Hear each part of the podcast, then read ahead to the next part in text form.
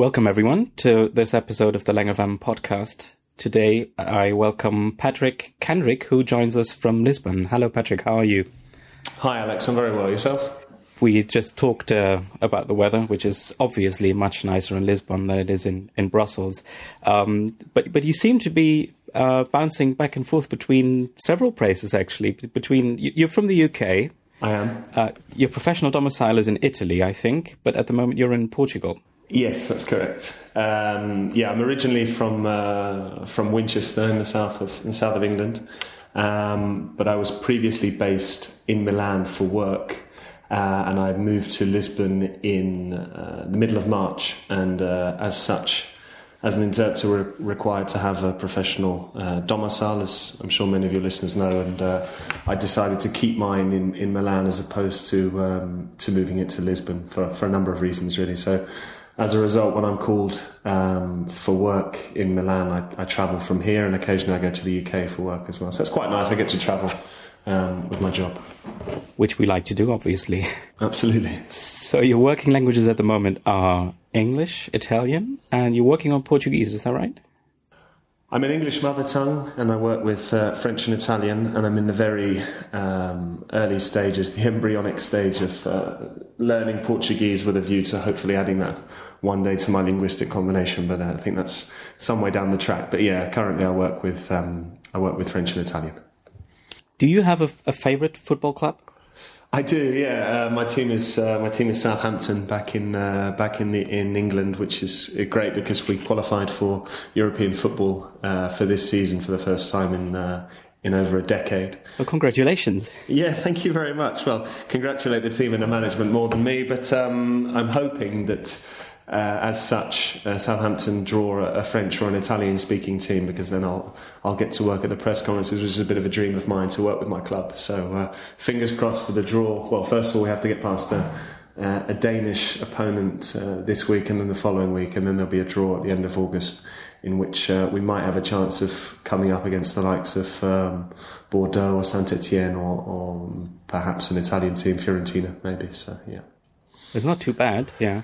Uh, I, I, think the way it works in the UK, at least I heard this from John Oliver, the comedian, is, is, I think you sort of inherit your favorite club from your dad, or I don't know, it's just where you grow up. Is that how it works? Um, yeah, more or less. I was, um, I came to mine a bit late. Well, my, I probably shouldn't admit this on air because I'll get a, a lot of uh, stick from my friends. But yeah, I, I well, we cut this out. I grew up. Um, I grew up the first 12 years of my life in a place called Weybridge, which is just outside London, and uh, there aren't too many big football teams nearby. You get the London clubs, but you have no real affinity with them.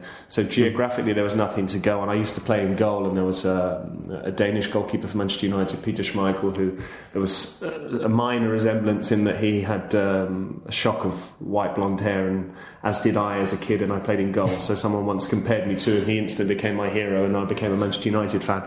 That was until until I was 12 and um, my dad moved down to moved the family down to Southampton for work. Uh, he was working in Southampton. We moved to Winchester, which is just down the road, and uh, I went to a Southampton game about a year later, and gradually uh, became a Southampton fan. And now, uh, yeah, I'm a big fan, albeit officially we're not supposed to have any um, any loyalties. But as I'm not covering English football at this at this moment in time, I think I'm free to to tweet the occasional thing about Southampton. Yeah, that's my main outlet. Yeah, I should probably point out uh, right now that um, you are not only an interpreter but also a sports, or more precisely, a football commentator. We are back 85 days on since our last broadcast in English here on BTV. We bring you live coverage from the opening weekend of Liga NOS 2015-2016. Benfica against Estoril which explains why we're talking about football so much. Now, I'm not a, a huge football expert, as you will probably uh, recognize throughout the podcast, but I'm doing my best. Um, but maybe let's start off with this question: When you when you go to a cocktail party or to some event and people ask you what you do for a living, would you introduce yourself as a sports commentator or as an interpreter? Yeah, that's something I've pondered actually quite a lot because I tend to uh, my answer tends to change based on who I'm speaking to. Um, And it's difficult to explain what an interpreter does because everybody knows what a sports commentator does. But with interpreters, you have to explain the difference between the interpreter and the translator and everything. So, yeah, that will make sense, I think. Exactly. I, I tend to find that um, it depends what mood I'm in. If I know that I'm with someone who is likely to be a fan of football, then I typically say I'm an interpreter because I don't really want to talk shop all evening. Um, but equally, if I know that um, I'm in a very multilingual environment, then I tend to say I'm a, I'm a sports commentator for that reason. And um, and also, there's a lot of misconceptions I think about interpreters as well that we um, that that we are naturally bi or trilingual, which isn't, isn't really the case for most of us. So. Um, yeah if you're in a multilingual environment, sometimes you're with people who are bi and trilingual, and then I don't know. I find there tends to be a bit of awkwardness with someone else who doesn't really understand the dynamic, and, and they might start to say, "Oh, well, so and so speaks these languages; they could do it," and um, yeah. I'd rather not get onto that conversation. So I think it depends. The one thing that I never say I am, which is probably a bad thing, and I think there's um, I never really say I'm a translator, which is actually the bulk of, of my income every month. So. Right. Um, that's probably because of uh, when I did my training, there seemed to be this sort of inherent snobbery from the interpreters towards the translators, which I didn't want to pick up, but perhaps I, I have uh, subconsciously, or, or, maybe. I don't know. Uh, translator is not quite as sexy a title as uh, commentator or interpreter, yeah. so I don't know. I think many of us do that subconsciously, but but it's yeah, it's terrible. I mean, obviously, because uh, I mean, being a translator is a fine profession. Yes, they're both very noble pursuits, I would say. So uh, different skills required, and I do find when I uh, when I translate, there's a lot of things that I fall down on because of uh, perhaps I'm more of an interpreter than a translator, and so I have to make more of a conscious effort to to be a bit more thorough. I would say, certainly with regards to to proofing my own work. That's something that I do fall down on a bit.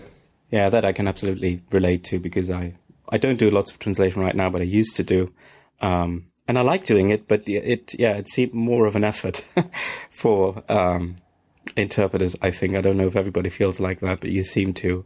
Um, in terms of thoroughness, that's that what you said. But I think that the two actually go together very well because sometimes we as interpreters can use the thoroughness of a translator, and sometimes the other way around. Uh, as when we do translation, we could sort of we can use the spontaneity and maybe the sort of the f- linguistic flexibility that an interpreter has. So I think the two actually go together very well. Yes, I completely agree. I think that's that's the best approach to try and borrow some aspects of each profession and, and try and come up with something that works for you. Absolutely. Yeah. So you, you said there that sometimes you don't introduce yourself as a sports commentator be, because you don't want to talk shop. Um, I mean, we all know for every match that's on TV, there are as many commentators as there are viewers, and everybody has an opinion, and everybody thinks that they would actually make for a better commentator than the one that's on TV or on the radio or whatever. Um, so I'm interested in how you actually became a football commentator. I mean, aside from the fact that you love football. Yeah, well, it's something that I wanted to do since I was 15, really. Um, I just found that when I was playing, um, not when I was playing myself, but when I was playing um, computer games with my friends and we were playing football, I just tended to, to commentate over the matches, and I've always been quite quite vocal, to be honest. Um, sometimes to a That's fault. interesting. Um, and just the idea came to me, and I used to watch a lot of matches, and I thought, oh, I'd love to, I'd love to do that. Um, and it was a met when I said that, I think to my parents particularly, it was met with a sort of um, indifference. Really, they didn't really know what to say, and at that time, I didn't think you could even uh, train to be a commentator per se. But I understand now from a lot of my colleagues that there are specific broadcast journalism uh, degrees and specifically sports where you can um, where you can get into the profession that way, which I know for a long time wasn't the case. It was um, mm. it was more a case of being a, a, sports journalist, starting out in the written press and then perhaps moving to radio and, and, and, and going like that, a more conventional route. So um, I looked at first doing it when I was at university doing my, my bachelor's degree in French and Italian, and uh, I saw an advertisement from the from the BBC, who in partnership with the RNIB, it's the British um, Royal National Institute of the Blind, they were looking mm-hmm. for um, more representation at football clubs because there was a um, reasonably large um, number of, relatively speaking, of blind and partially um, sighted uh, as they were then known. I think there's now a, a more politically correct uh, Probably term is, for yeah. that, but we'll, we'll gloss over that. Um, who were going to football grounds and whose friend or family member were then describing the action for the, um, for them. So it was see, actually yeah. technically termed as audio description, which Yeah. is um, which I know is a big market that's, that's coming into to practice as well in, on, on TV in the UK. And so um, Yeah. they teamed up, the BBC and the RNIB, and they got government funding. And they, uh, I went to a couple of workshops on how to be uh, not just a radio commentator, a match. Uh, a match day audio describer because there's a slight slight difference um, when you're on the radio there is a tendency that you'll then go to another ground for a goal update or perhaps you'll talk about something else. But these were specifically supporters within the ground as was I and the it, the idea was to describe the action very specifically where the ball was and uh, and so on and so forth.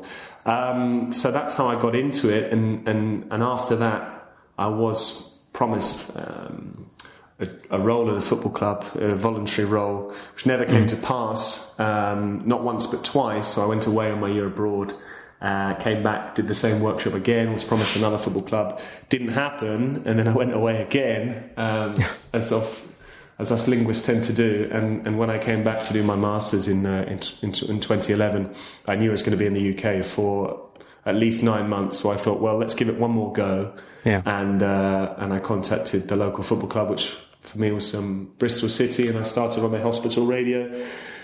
And uh, a few months later, a job came up in London. They were looking for uh, French and Italian commentators, and I was slightly wary about doing it in a foreign language, but I thought I'd apply. And uh, at that time, despite the fact it's London and there are huge swathes of native French and Italian speakers, my uh, Yeah. my boss at that time hadn't found too many people, and my commentary background helped me on that. And uh, it went from there, which which I have to say really helped me as an interpreter, and, and um, especially as I now work uh, actively with my with my French and Italian. It really helped me to um, to improve those spoken skills in public and. Um, I was just going to ask about that because um, you, you mentioned a bit early on that, uh, I mean, in history, that there wasn't necessarily a uh, a workshop or, a study that you could do to become a, a commentator, but you sort of develop from being a sports journalist. But but of course, it involves uh, other skills such as uh, speaking and, and and describing and so on and so forth. So would would would you think that the commentating and the interpreting help each other? I think they were hugely, hugely complementary. Yeah, absolutely. I um, I started doing it. Was, it was quite tough for six months, just time wise, because I was at Bath uh, during the week, working pretty much. Um, I, I was working nine to five at least because. Uh, I was doing a master's and I'd given up full time work to, to do the master's, so I tried to take the same approach. And then uh, on the weekend, I would go down to to London um, to do the commentary. And at that time, right at the start, I was doing, which is probably not advisable, regardless of what language you're doing it. But in, in, I would often do three games on a Saturday and three games on a Sunday, um, which is a lot, really. I think it's too much. That is but, a lot, but yeah. at that, but at that time, you're just you're happy to um, to get the experience, obviously to Yeah. get the money. And so I was travelling down on a train from from Bath to London. It would take three hours door to door to get to work. I'd work on a from midday until about ten o'clock on a Saturday. Luckily, I had family in the local area. I stayed with them. I'd work a similar length of time on the Sunday. I'd get the 10 p.m. train back to Bath on the Sunday, um, be home for one, and then get up at seven again to go to to Bath. So it was it was it was exhausting to be honest, but I think it was very worthwhile Yeah. um, for a number of reasons. A because um, it allowed me to get a lot of exposure speaking French and Italian uh, in a more formal context. I mean, I'd spoken it obviously having lived in both places, but broadcasting is different because you have to choose your words carefully, you have to enunciate, um, Yeah. you have to describe the action. And I think a lot of that helped me uh, then when I went into. I, I should just add that I, I don't technically have uh, a, a French or an Italian B. Uh, Institutionally, it's what I call a foot, it's what I call a football B. I wouldn't I wouldn't work into French or, or Italian on any, on any other uh, subject matter for the moment. I'm, I'm looking at doing it one day with Italian. But that's exactly the point, right? Because it, it's such a, um, I'm not saying a closed universe, but it's a very specific topic. It's a very specific Yes, jargon, if you will. exactly. So I think I think it, it's probably feasible in, in, in such a specific case. Yeah. Yes, and so I, I found that that was that was very useful because all of and quite rightly, everything I was hearing during my studies at Bath, um, and I have to say, everything I learnt there is, was fantastic and it's helped me immensely. And I know Bath have a, an excellent record of producing fine interpreters. Um, yeah. But everything I was hearing there, quite rightly, in terms of the institutions, was uh, only work into your A language. None of you guys have a B language. If you do want a B, it's going to take years to develop, all of which I agree with. But it was good because I was getting exposure working into French and Italian, and also in quite intimidating circumstances because there then came a time when I had. Uh, when I had colleagues who were native speakers who were also commentating, and when they weren't commentating, they tended to sit or stand behind me, and you, and you knew that they were listening to you. So you had to, you had to get things right, and, and that obviously helps. Then when you when you sit at um, at the top table and you're you're interpreting into into French or Italian, and I'm not naive to think that everything I say is going to be word perfect, but I think as long as you have uh, a reasonably authentic accent, and as long as you aren't making grammatical mistakes every yeah. single sentence. I think the odd, I think the odd, um, particularly with, with French and Italian, I think the odd gender slip is okay. Uh, not too many, of course, but um, yeah, it's it's it's difficult because I love football, and if I were to strictly go on what is my A language and only work into my A language, I would never work in football. So I think you do have to be a little bit more realistic about um, what can and can't be done because, as you said, it's it's quite um, it's quite specific. Uh, it's quite a specific uh, niche in that a press conference will last maximum 40 minutes. You might do two on the day, and uh, they're not going to for a for a question of cost and on the basis of just logistically they're not going to hire two interpreters it doesn't make sense so you have to work both ways and and I would I would also suggest that there aren't too many fully trained and qualified interpreters who who legitimately have a uh, a B language, uh, who are biactive, who are working on the football market, and also. As, as, as you know, Alex, there's a lot of people working on the private market who whose B or whose uh, second language, active language, if you will, is only on their own say so because perhaps they don't work for the institution, so there is no official test to do. So I think all of those things meant that eventually, having done what was then probably 18 months of commentary before I did my first press conference, it, it, helped me immensely when you're having to, to talk on air in French or in Italian for 90 minutes. So, so the, the, the two for me, almost by accident rather than design, really, really helped me in, in what I'm doing now. And I would assume that because you referred to being, you know, precise in terms of grammar and everything. I think it's it's much more important than in normal interpreting, as it were, to to bring across the the feel of the match. I think, or the atmosphere in the stadium and that kind of thing, or how, how the match evolves. Yeah, um, that it's maybe not that important that you get every gender correct or whatever. Absolutely, and I think the, um, the tactical understanding is important depending on where you're working and, and with whom you're working. Um, with the English media, they don't tend to ask too many questions about uh, tactics, but certainly when you go abroad, uh, when you go to when you go to Italy, for example, there will be a lot of questions about tactics, and there are very specific terms about positions. And obviously, in this job, we do have to study up for a lot of assignments. Mm. Um, and yes, you can learn terminology and you can learn jargon, but I think you do need to understand the game as well, as opposed to just learning glossaries before a press conference. You might be able to get away with it for a few, but depending on what the game is, the importance of the game, and if there's some specific uh, tactical tweak that's gone on. I think if you're not familiar with football, you might you might struggle with that somewhat. So I think the football knowledge is important as well. I would say. Yeah, it's what they call the reading reading the match. Or yeah, yeah, exactly. So, so, we're going to talk about preparation later on because that's really interesting to me. Um, for now, in insofar as you can say, are there big differences in the football language or football culture between, let's say, the UK, Italy, and, and Portugal, so that the cultures you know best, I presume? Yeah. Um, in terms of jargon or what people want to hear from a commentator from a press conference. Okay, on the on the well on the interpreting side, I think you need to you need to have the specifics. Certainly in Italy, um, in Italy they probably have a dozen different words for the various roles in midfield, which in England we probably wouldn't have. So you end up having to come mm-hmm. up with um, with quite long equivalents, really. They have a word, um, regista, which means director. It's literally a film director. Um, which in English I always say is deep lying playmaker, which is a lot longer, if you will. So there's there's a lot of roles like that. Um, so, in terms of the interpreting side, yeah, you do need to have an understanding of the specific um, positions. Uh, I don't yet work with Portuguese, but mm. uh, in European Portuguese, the positions have different names to the names that they have in Brazil, for example. Of course, they do.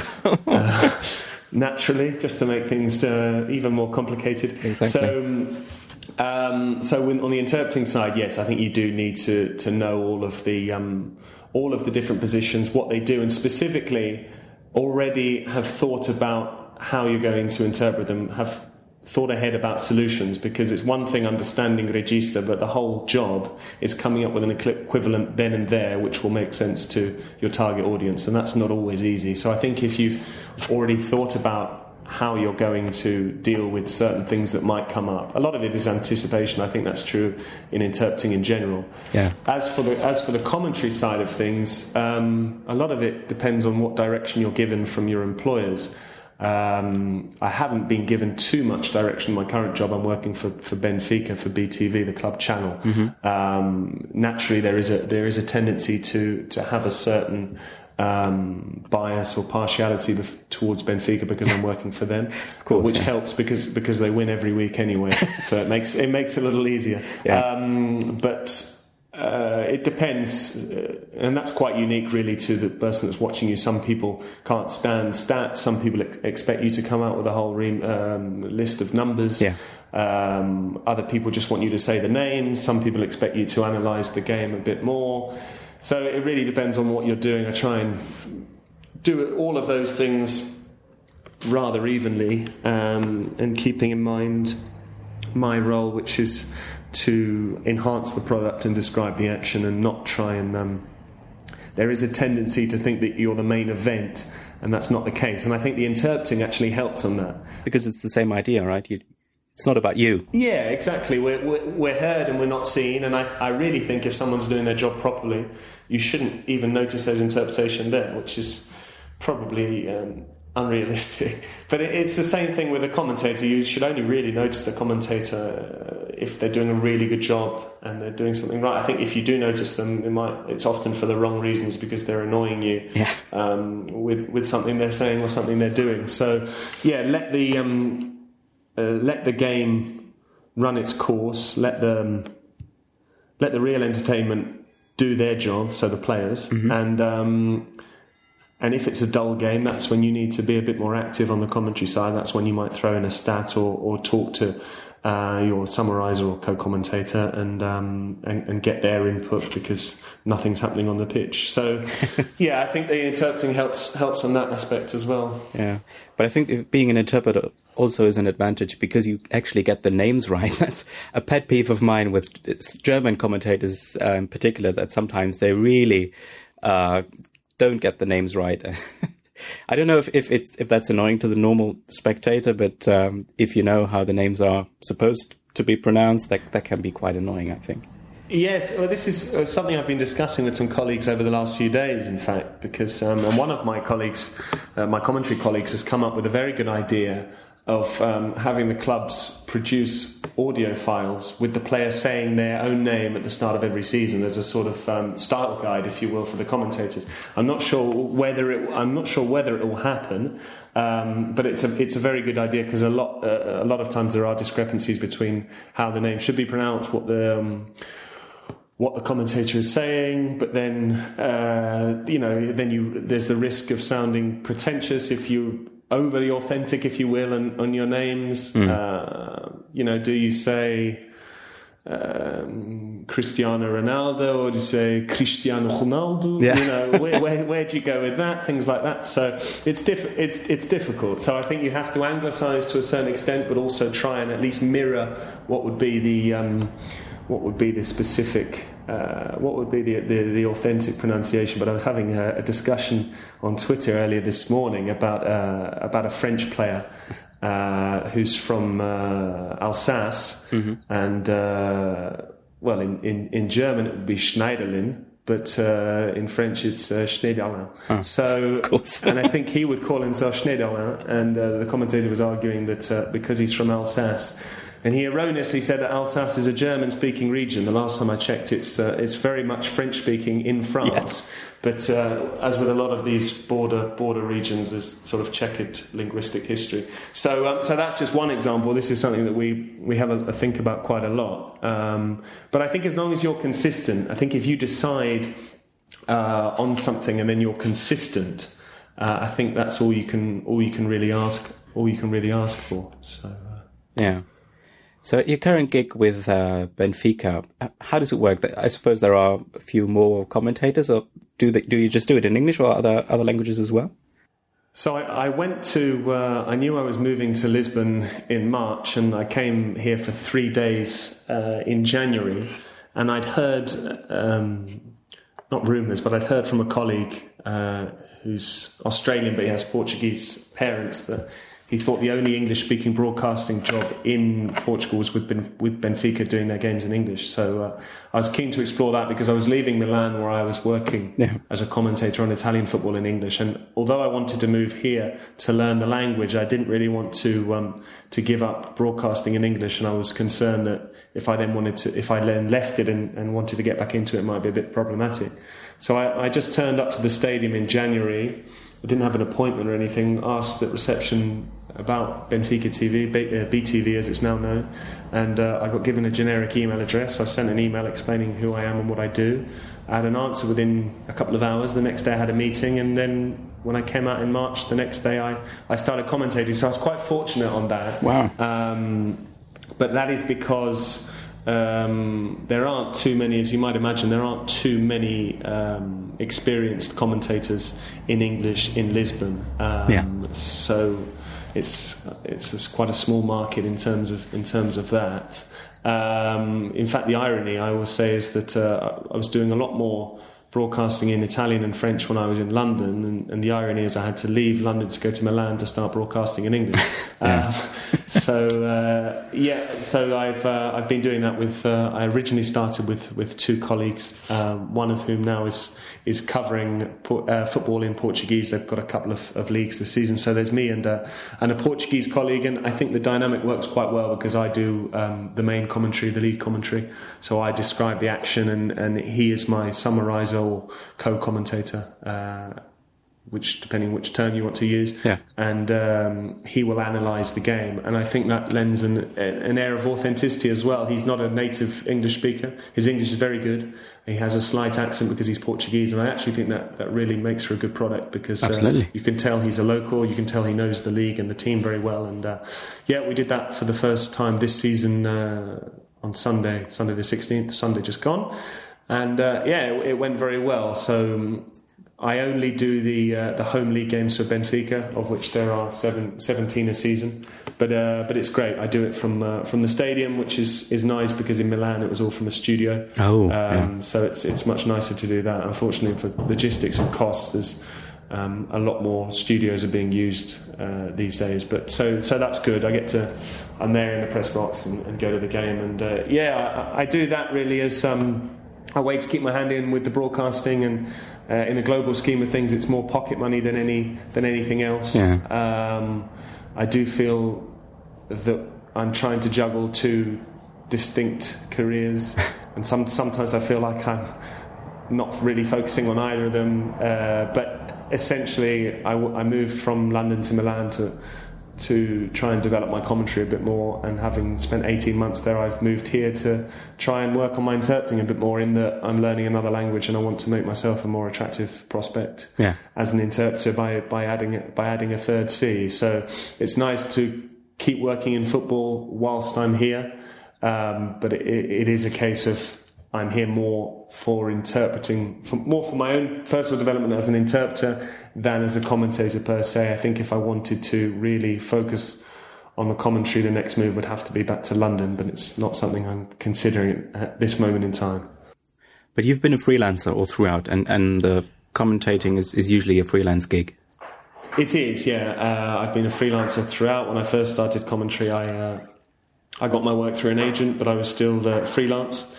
And um, yeah, so I've and I've I work as uh, when I do my translation work, I'm freelance. When I do my commentary work, I'm freelance, and then I'm uh, mm-hmm. I'm a freelancer at the with the EU, and uh, also when I do football press conferences. So yeah, it's nice. Um, I actually think it, it means you end up working more than you would if you were just doing an office job or a staff job somewhere else, um, because there is a tendency to to take on as much work as possible and mm. not take as much holiday because I'm still I'm still bogged down with the notion that when I go on holiday I'm paying for it twice because I'm not working and I'm going and I'm paying for my holiday. So I think right. I need to I need to get over that sooner or later and, and, start being a bit better to myself from from that perspective. But yeah, I've always been freelance and I, I do feel quite lucky in that I feel I was able to even uh, consider a career as an interpreter because of the fact that having done six months of commentary before I graduated from my masters, it meant that I had a job to go into in London. Whereas I had a lot of mm-hmm. a lot of uh, my classmates who were who just qualified then. Those that didn't pass the test for the UN or the EU have pretty much fallen out of the uh, out of the profession, apart from a couple of colleagues who work for um, in Brussels, but uh, but that's because they have staff jobs. So I think that is a, that is an issue there that um, there's not much freelance work to get your hands on when you are when you've just qualified and you're and you're trying to get experience. So I was fortunate in that I could do other work, commentary, whilst I gradually started to pick up uh, more work and um, yeah. yeah. So for your time in, in Portugal, have you given yourself sort of a set amount of time for getting to a certain level or how do you plan that? It's tricky. I do like to I do like to plan things, and I think it's important to have goals and, and milestones. But I I find it quite hard on myself. I've done um, I've now done three um, formal language courses, but it's it's quite hard to get your head around as an interpreter because everyone here talks in terms of the the various um, European common framework uh, yeah. reference, which I think is almost irrelevant in our profession because I think being an interpreter implies that you go well beyond what their highest thing is, which is C2. Um, so yeah, it's I'm, not very useful for us. Exactly, exactly. So um, I'm working my way through that to begin with. I think I might do the the C2 exam next next year um, in March, having been here a year, um, just for my own just to see where I am formally, if you will. But yeah, it's um, it's nice having the football uh, to work with because uh, I'm able to read. I read the sports press every day as part of my work for Benfica. I like to keep informed on that.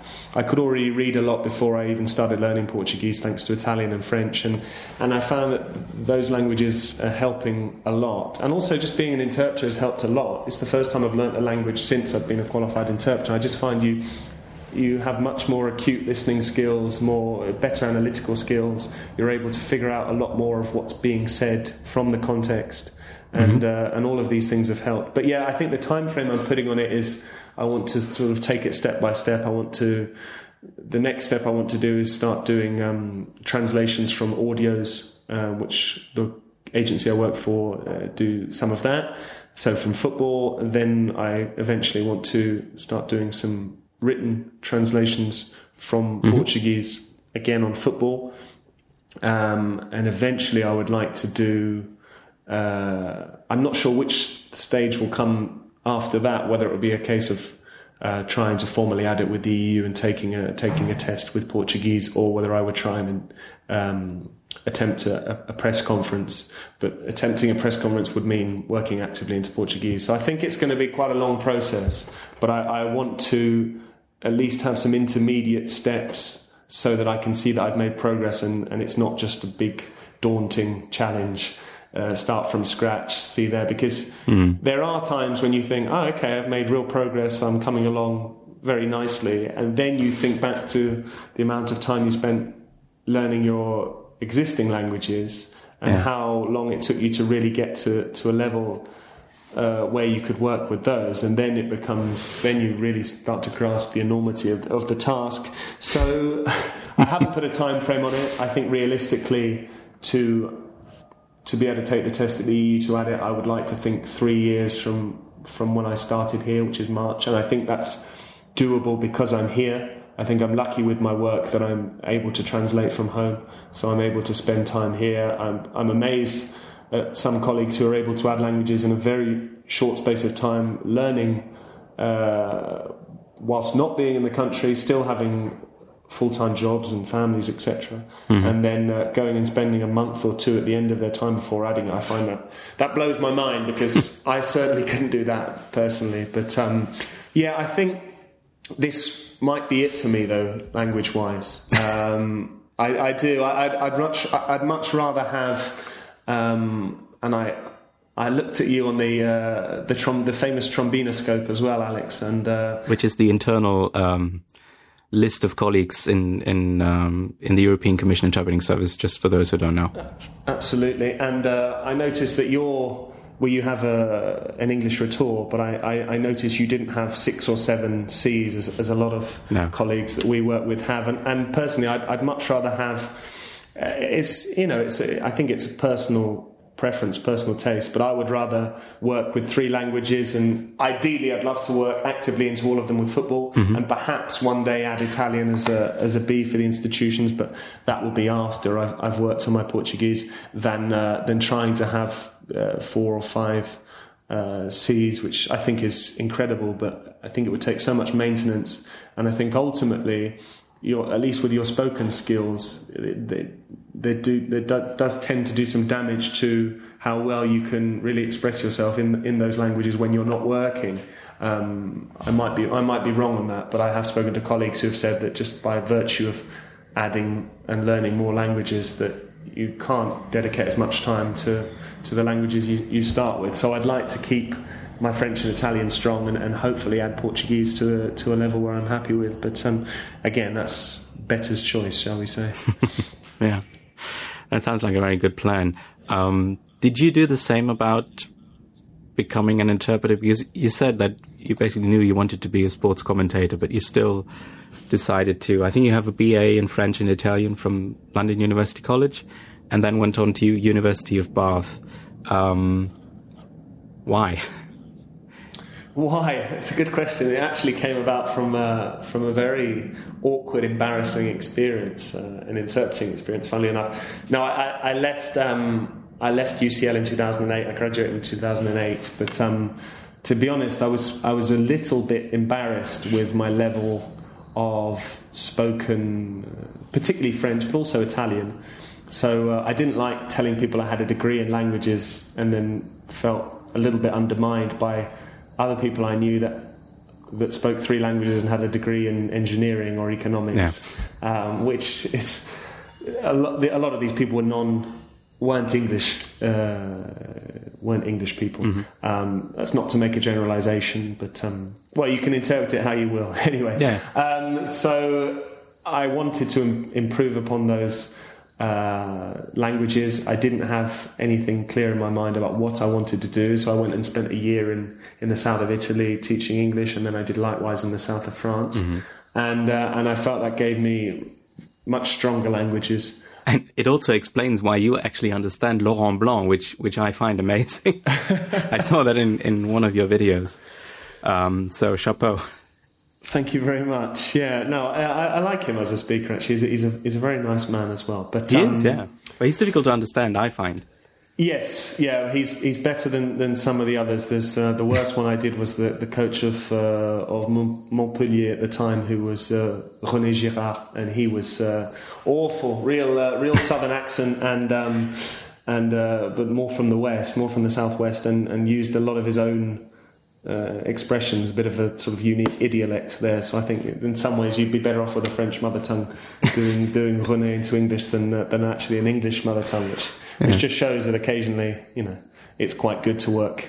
Uh, into a foreign language, oh, but um, yeah. yeah. To get back to to what you were saying, um, so I spent a year in Brindisi in the south of uh, Italy and then uh, in Avignon in the south of France. And mm-hmm. it was when I was in Brindisi that I did um, uh, a friend of mine who was part of a, a fair trade organisation, they had a, an Indian gentleman coming to speak to them about um, artisanal wooden toys, and uh, he was speaking English, and they asked if I would interpret, and I had no idea what it was about, and uh, I didn't have a notepad or pen. Mm-hmm. He had a mm-hmm. very thick India, Indian accent, so I was struggling to understand that as it was, and my my active Italian was in no condition at all to be able to deal with that, and. Mm. Um, it was it was bizarre. I, I sort of gave up halfway through, uh, and I gave up because there was someone in the audience who essentially was doing my job for me, who was an Italian speaker, and I oh, wondered dear. why it was so much easier for a native Italian to do it rather than me. And it's only years later when I then studied it that I realised, of course, it's going to be much easier to understand and, and express something in your own language than it than it is to do to do it the other way around.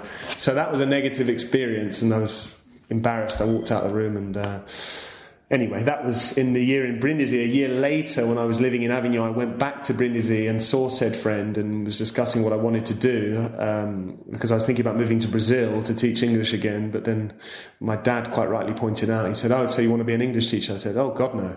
Uh, and he said, "So why are you about to embark on, on a third consecutive year as an English teacher?" I said, "Okay, that's a good point." He said, "See if there's something else you want to do. Uh, if not, go to Brazil."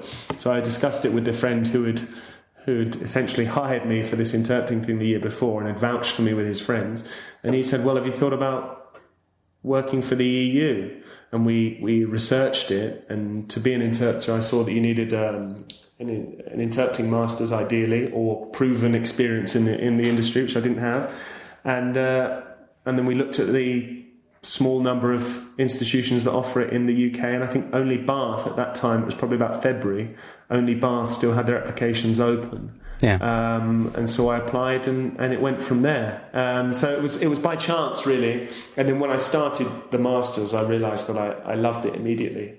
Um, and I did fail, I did find that the two years between uh, my BA and my masters helped immensely with my understanding of the two languages. I still had some colleagues incredible colleagues who went straight from their undergraduate degree to doing the masters and then qualified for the institutions, which again mm. blows my mind because I would have had no chance of doing that whatsoever. But certainly for me personally, it was it was important to have nine months of exposure of those two languages before doing the masters because it just it helped a lot more just the, the sheer contact hours with, with the language so yeah yeah it went from there great um, i want to talk about one specific thing which you alluded to a bit earlier, which is preparation. And I found that interesting because you tweeted a photo a couple of days ago, I think, about how you prepare for a match uh, commentary, I suppose. Um, I'll put the photo in, in the blog post so people can see it, but maybe you can, I don't know if you have the photo there, if, if, if you just remember what the table looked like. That So there are post-it notes, um, a few magazines, I suppose. Can you just run us through the, um, what what the match preparation looks like, and then maybe I don't know if you can compare it to how you would prepare for uh, for an interpreting job. Or... Yeah, it's um, everyone has their own different ways of inter- uh, of preparing. Um, my colleagues uh, who I commentate with as well, uh, they all have their own different ways. I'm quite visual, and um, I find that post-it notes uh, are quite useful because depending on the way that the team actually play their formation, you can then rearrange uh, the players on the pitch, and when there are substitutions, you can just post someone over the top. I have other colleagues who use stickers and so on and so forth. I didn't always do that. It takes a bit more time, but it, I'm, I'm, quite visual, and I, I, tend to have three or four one liners about each player, be it a statistic or uh, something they've said in the media, or if they have a particular uh, history against the club that they're playing against on that day, whether they've scored in the past. And it's just a case of going to that line when the uh, camera pans in on that player or when there is a quiet moment in the game. Um, so basically, every post-it note is a player and and if, uh, a few bits of info about yes, that player. Exactly. Okay. I have I have that for both teams, and then I have uh, on the right hand side of of my my big bit of cardboard. I have uh, which I have two bits of cardboard for each team. I, I have some other more generic stats about the the uh, the form of the team in question, if the manager said anything, if there's been some big changes, and um, in terms of the club. Quite an interesting time at Benfica at the moment with uh, changes in the management. So just things to to jog my memory really as opposed to anything else and i find just by writing this all out formally a lot of it is, um, is already absorbed before you even do the, the commentary so often if it's a good match i'll only glance down at it which can be a bit demoralizing when you realize it takes hours to do but it's nice it's more of a crutch than anything else Yeah. which, I, which I think differs from the interpreting prep um, which Well, I have to ideally, during a match, if you're really in the flow, you don't really need all that stuff. No, but it's still good to have done it and have prepared it before. It- it's it's good it's good to have it absolutely and um, and when you're doing the same team every week you you do um, imagine that people will be familiar with that team so I do Benfica every week and there's you don't really need to spend too much time talking about uh, who they've played for in the past, where they're from, their age, etc. It's more uh, topical things about them, their their form, uh, how many goals they've got this season, uh, and so on and so forth. But I think it is different to the interpreting preparation, and I have to say, I think that's the thing I struggle with most with interpreting is the preparation. Um, knowing what to do, how to do it, how much time to spend. I still feel I'm I'm I'm trying to find my feet with that. Because the problem is you can always go deeper and you can always read more and learn more, but you don't know if it's really necessary or if it, if it's even helpful. Exactly, and I'm not a big glossary compiler, and that's something I need to get better at. But I have to say, and this might be my short term memory, but every time I've compiled a glossary, however many times I read through it, the first time I hear one of the words come up that I've prepared, I can never get to it straight away, I have to say. Uh, Probably happens to everyone. Yeah, it's something I definitely need to work on because it sort of defeats the whole object of preparing the glossary. But Yeah. um, you might get it a sentence a sentence later, so you can fill it in. But um, Or help the colleague. Yes, exactly. So that is that can be a, of, of frustration, but um, I would love to hear more. Uh, I was saying this to you the other day. I'd love to hear more about other colleagues' experience. A of adding languages, and B with regards to to preparation, because I do still feel that I'm very much finding my feet with regards to interpreting for the institutions. I know how to prepare for a football press conference, but if I've got a meeting on on a, quite a specific subject matter, then I will always read the documents thoroughly and then I'll Google around that. But is there one thing that I should be doing more of? Is there something I should be doing less of? Uh, is there one crucial thing to do? So I think that I'd. I find preparation for a football assignment much easier than preparation for an interpreting assignment. Yeah, but I think we, we could all benefit from a bit more exchange on how people go about it. I mean, there, there's no silver bullet that works for everyone, obviously, but uh, I think it will be interesting nonetheless to see how other people do it and um, and if, what works for them. That's true. Um, I'm interested, maybe as one of the final questions, in how the dynamics work between uh, you and the co-commentator. Would you say it's a bit similar to having uh, a colleague in the booth? It is. Um, Because if you have a Portuguese uh, co-commentator, as you said earlier, you don't. You, I mean, you don't talk at the same time. I mean, it would be similar as in an interpreting booth. Is that right?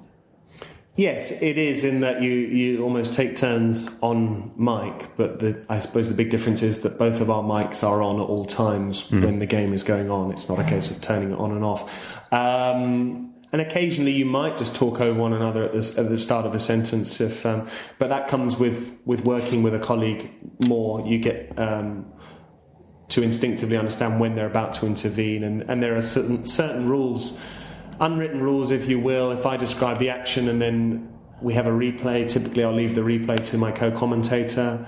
Um, I'll ask my co-commentator a question, naturally you'd expect a, a reply to that. And uh, and when the ball is in certain areas of the pitch, he will he will come in and start saying things. But you also have to be quite uh, ruthless in interrupting them. Um, because the, my job is to describe the action, and if I see that a chance is about to happen, it's my duty to to describe what is happening on the pitch, even if my colleague is in the middle of a point. So we had that a couple of times on, on the Sunday, and I think that comes perhaps with um, with not being a native speaker. It, it takes you a little bit longer to put your point across. So so that's one thing. But certainly, yeah, we help we help each other. Um, I've worked with colleagues before where they'll just write down a, a note to me whilst I'm broadcasting and you glance across, much like you would do in the booth with someone uh, writing a word or, or a number for you, and, and of course you keep doing what you're doing, you're focused on what you're doing, but you're able to to read what they're saying and, and take that on board. So I think yeah, there are skills definitely that um, that overlap between the between the two professions. So so much like you would do with a with a colleague when you're interpreting, uh, occasionally I'll be saying something, I'll be mid sentence broadcasting, and my colleague will write down, be it a, a statistic or or just say, look what's on screen, or if they've spotted something to mention, and then you can do that. And and and much like the skills skills you develop when you're interpreting, you're able to keep your train of thought, finish your sentence, but also take on board what the what your colleague is saying to you. If it's a number they're suggesting, or perhaps a, a word you've you've used a certain solution they've thought of a, a, a better or an alternative uh, solution. So I think there are skills that transfer between between the two, and um, I haven't had too much experience of it, uh, only once thus far. But I think simultaneous interpreting really helps with regards to having one thing in your ear and, and saying something else. At least with that, though, you are you are saying the same thing essentially. What the difference is, but I think it's going to be a skill that will help me when I'm hopefully one day doing uh, more high pro, more high profile games with a producer in my ear uh, which I can imagine is quite difficult when, when you first start. But that's that's unique to t- unique to television, I suppose, where you are commentating. You've got the producer in your ear saying, "We're cutting to this." Uh, say something about this, and you still have to keep saying your sentence whilst listening to that. So I think those skills hopefully will, will help me one day, and and we're lucky in that what we're hearing is what we're then saying, albeit with a slight uh, delay. Um, so there are definitely they're definitely uh, skills that overlap, and I think the two professions, for in a number of ways, are complementary. Yeah. So I have one final question, um, which is a terminological question, I guess, uh, because for the for the kids that come out with the players at the beginning of the match um, when everything starts, we have a very funny word in, in German, which is Auflaufkinder, and Auflauf also is, is the word for. Uh, uh, a gratin, I suppose the French word is, so something with cheese on top, uh, which is a nice double entendre. I was just wondering if there's a similarly funny term in English or in any of the other languages, insofar as you can tell. Not that I'm aware of. I need to. I need to check that one actually. Uh, okay. In English, we just call them the kids that come onto the pitch, I guess. yeah, I think they are because they're not mascots. Because we have mascots that wear the uh, that wear those big costumes. I'm not even sure what we'd call those in English. You've put me on the spot there, and uh, in typical style, uh, I've not come up with the solution. So uh, sort of undermined myself there. Sorry, I didn't mean to. No, I didn't mean to put sure. you on the spot there. No, no, no. That that's very interesting. I'll, I'll have to look at that. But um, in English, I think we might call them mascots. But then I yeah. think that's probably a word that would that would cover two things, which would cover both the um, the the man in the in, the, the in the strange yes. animal costume, and also the, the kid coming out with the with the ball or, or, the referee. Do you know where the tradition comes from? Because I've always wondered. I mean, it's it's it's a nice gesture, obviously, for the kids, and they're probably fans or locals. Or uh, but do you know where it comes from or when it started? No, I'm not sure. To be honest, I think it's probably a way of rewarding uh, a supporter and trying to to get younger people coming to the ground and I probably think it's a way of showing the human side of football as well. But yeah, it's it's really developed. It's um, evolved. Initially, it used to be one one child that would go out onto onto the pitch and would be there. And now, in uh, in international and European games, you have um, you have one kid per player who then they hold hands with the with the with the players. So. Um, I don't, I don't see anything wrong with it, but uh, no, no, just I was just curious. Yeah, it's um, it's it's definitely yeah unique. I'm not sure they do it in any other sport. So, so there you have it. okay, thank you very much, Patrick, and thanks everyone for listening.